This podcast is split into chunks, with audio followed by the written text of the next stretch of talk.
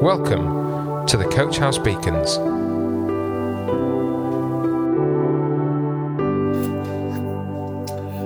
Now, I've lost count of the number of occasions where I've done something repeatedly, knowing that it was wrong, but still repeating it time and time again. Now, in our old house, Mel wanted some shelves putting up in a little alcove. no problem, said I, on a rare, ready for DIY kind of day. Can't be that difficult, I thought to myself, as I headed for the tool bag to retrieve the drills and the screws. Picking up the first available drill bit I could find, I loaded the drill and set out to do the master's bidding. Now, getting the shelves level was easy, and I was feeling quite good about myself as I marked the wall where the shelves would be fitted, perfectly spaced out and level. All was looking good. I even took a step back to admire my progress so far. This was proving to be easier than I had first thought.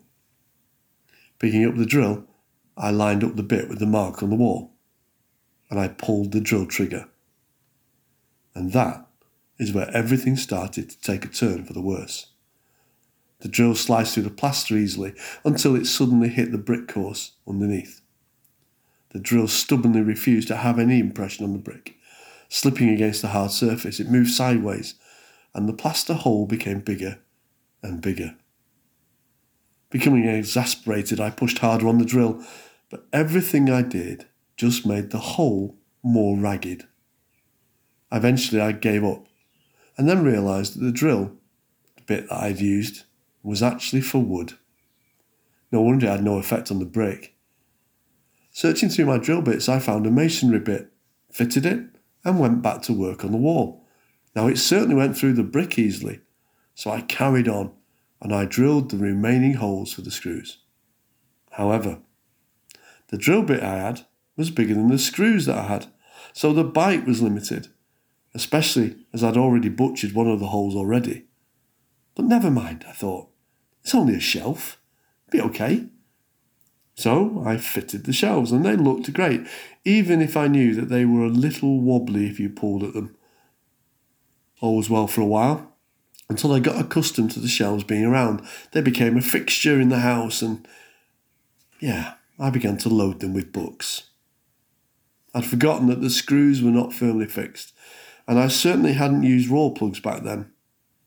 I had stored up disaster for myself, which, whilst I got away with it for a while, was about to be exposed as I added one book too many. The screws pulled out of the wall, and everything came down, books and all. I even remember trying to fix the shelves back up again just by using bigger screws to fit the now expanded holes.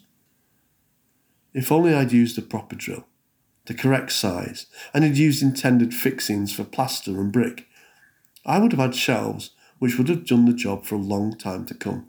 But no. I convinced myself of their worth. They looked all right. They looked like shelves should look. They fitted in well enough. But load them up and anyone would see that looking like a shelf and actually being a shelf are two entirely different things. Now, have you ever met someone who looks like a Christian, acts like a Christian, prays like a Christian, even sings like a Christian? But that is where any similarity ends. Load them up with problems in life, and the truth soon shows. I think, if we're honest, that most of us have taken on the appearance that we think we should have rather than let God mould us and shape us to His design. You see, we don't get everything straight away, and sometimes we can be a bit lazy and take shortcuts so that we are accepted. It took me a few attempts to eventually get my shelves up correctly with the right tools for the job, the correct fixings, and a lot of patience. But it was worth it in the end but I knew I would have got there easier and less painfully had I taken the time to do things properly.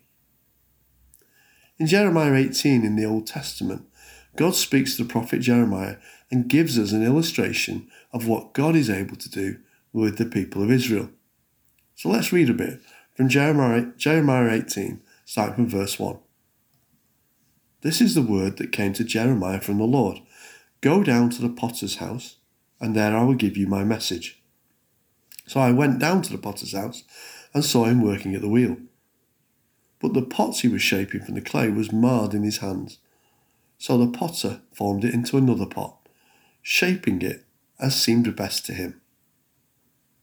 Now, the takeout from this is that it's not the potter who's doing a bad job, but that the clay he is working with is not easily moulded. However, he continues to make something of value from it. Later in the New Testament, we read the story of Saul, who was the main persecutor of the new believers in Jesus. He had had a miraculous conversion experience when Jesus met him on the road to Damascus. However, there was work to be done, and for a period of time, Saul was blinded and had to be cared for by a name, man named Judas. Saul waited and prayed, and whilst he was prepared by God for the works laid out for him. Let's join the story at verse 10 of Acts chapter 9. In Damascus there was a disciple named Ananias. The Lord called to him in a vision, Ananias! Yes, Lord, he answered. The Lord told him, Go to the house of Judas on Straight Street, and ask for a man from Tarsus named Saul, for he is praying. In a vision, he has seen a man named Ananias come and place his hand on him to restore his sight. But Lord, Ananias answered, I have heard many reports about this man and all the harm he has done to your holy people in Jerusalem. And he has come here with authority from the chief priests to arrest all who call on your name. But the Lord said to Ananias, Go. This man is my chosen instrument to proclaim my name to the Gentiles and their kings and to the people of Israel. And I will show him how much he must suffer for my name. Now, here we have a pretty difficult lump of clay, which God had chosen to be shaped into one of the greatest examples of faith that we have. Paul was instrumental in bringing the story and life changing power of Jesus to those outside of the Jewish nation, those of us called Gentiles in the language of the Bible. It is amazing how God uses the people that we would not necessarily see as the best. However, God knows what He's doing and we have to trust his designs and purposes. Paul was certainly the right person to argue effectively for the transformation that God can bring about. His testimony of change became the instrument that saw the church as we see it today expand and become solid in its understanding and faith. God chose the correct instrument, used it in the right way, and the result is long standing and even today influences men and women to trust God for their salvation. I suspect that, like me, we can often make or take a roundabout way to come to the point we intend to achieve. Certainly, my experience with the shelves helped me to do things right in times to come. But I suspect there will still be times when I take the shortcut because I don't have the correct things to hand. I need to learn to do things right and stop trying to get away with inferior fixes and this goes for my life in general. The DIY needs to be replaced with the potter's careful hands, because he can make something beautiful out of this lump of stubborn clay.